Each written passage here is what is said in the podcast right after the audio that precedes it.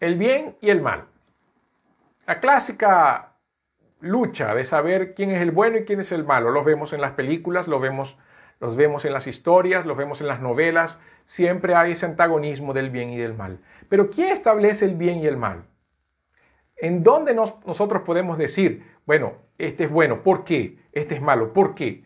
¿Cómo nosotros sabemos realmente quién es bueno y quién es malo en una historia? ¿Cómo nosotros sabemos que nuestras acciones son buenas y son malas?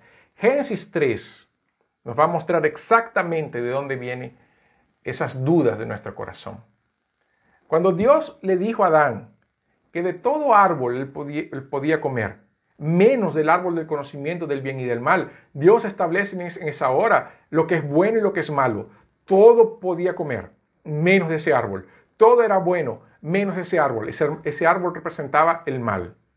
Pero cuando Eva se encuentra con la serpiente, la serpiente le dice, ciertamente no morirán, morirán. Porque Dios sabe que el día que de él coman, de, de ese árbol, serán como dioses, serán como Dios y serán abiertos sus ojos y conocerán el bien y el mal. El deseo del hombre de ser el dueño de su destino comienza aquí. Satanás lanza el anzuelo con la carnada y Eva que en un momento anterior vio el árbol como algo malo, comienza a verlo como algo bueno. Porque la Biblia dice que la mujer vio que el árbol era bueno para comer, que era agradable a los ojos y que era deseable para alcanzar sabiduría. Al comienzo era malo, pero después comenzó a verlo y dijo, bueno, no es tan malo así. Y comió del árbol. No es comer del árbol el punto en que la historia cambia, cambia en el momento en que ella percibe el árbol de una manera diferente, porque dejó de usar Dios como la referencia de lo que es bueno y es malo, y comenzó a usar su percepción sensorial como aquello que es bueno y malo.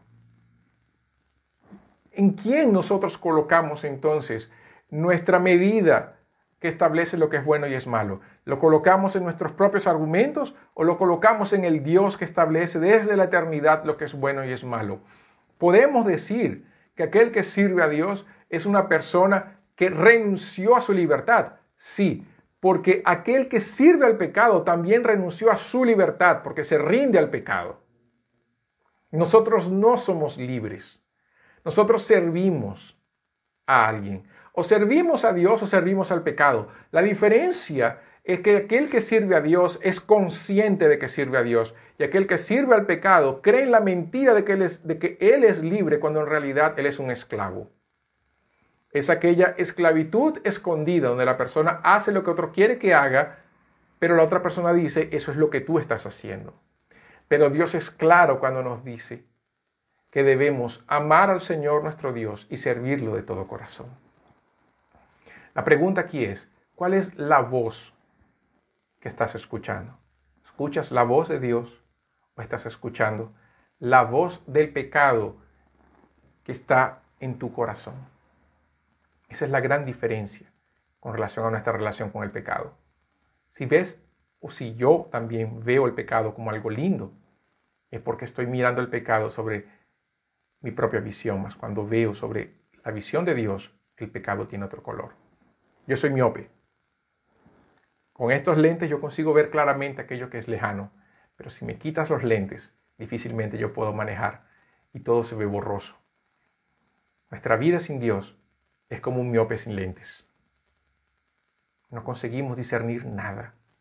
Nuestra vida con Dios son los lentes correctivos perfectos para que podamos ver la vida como los verdaderos colores, texturas y sabores.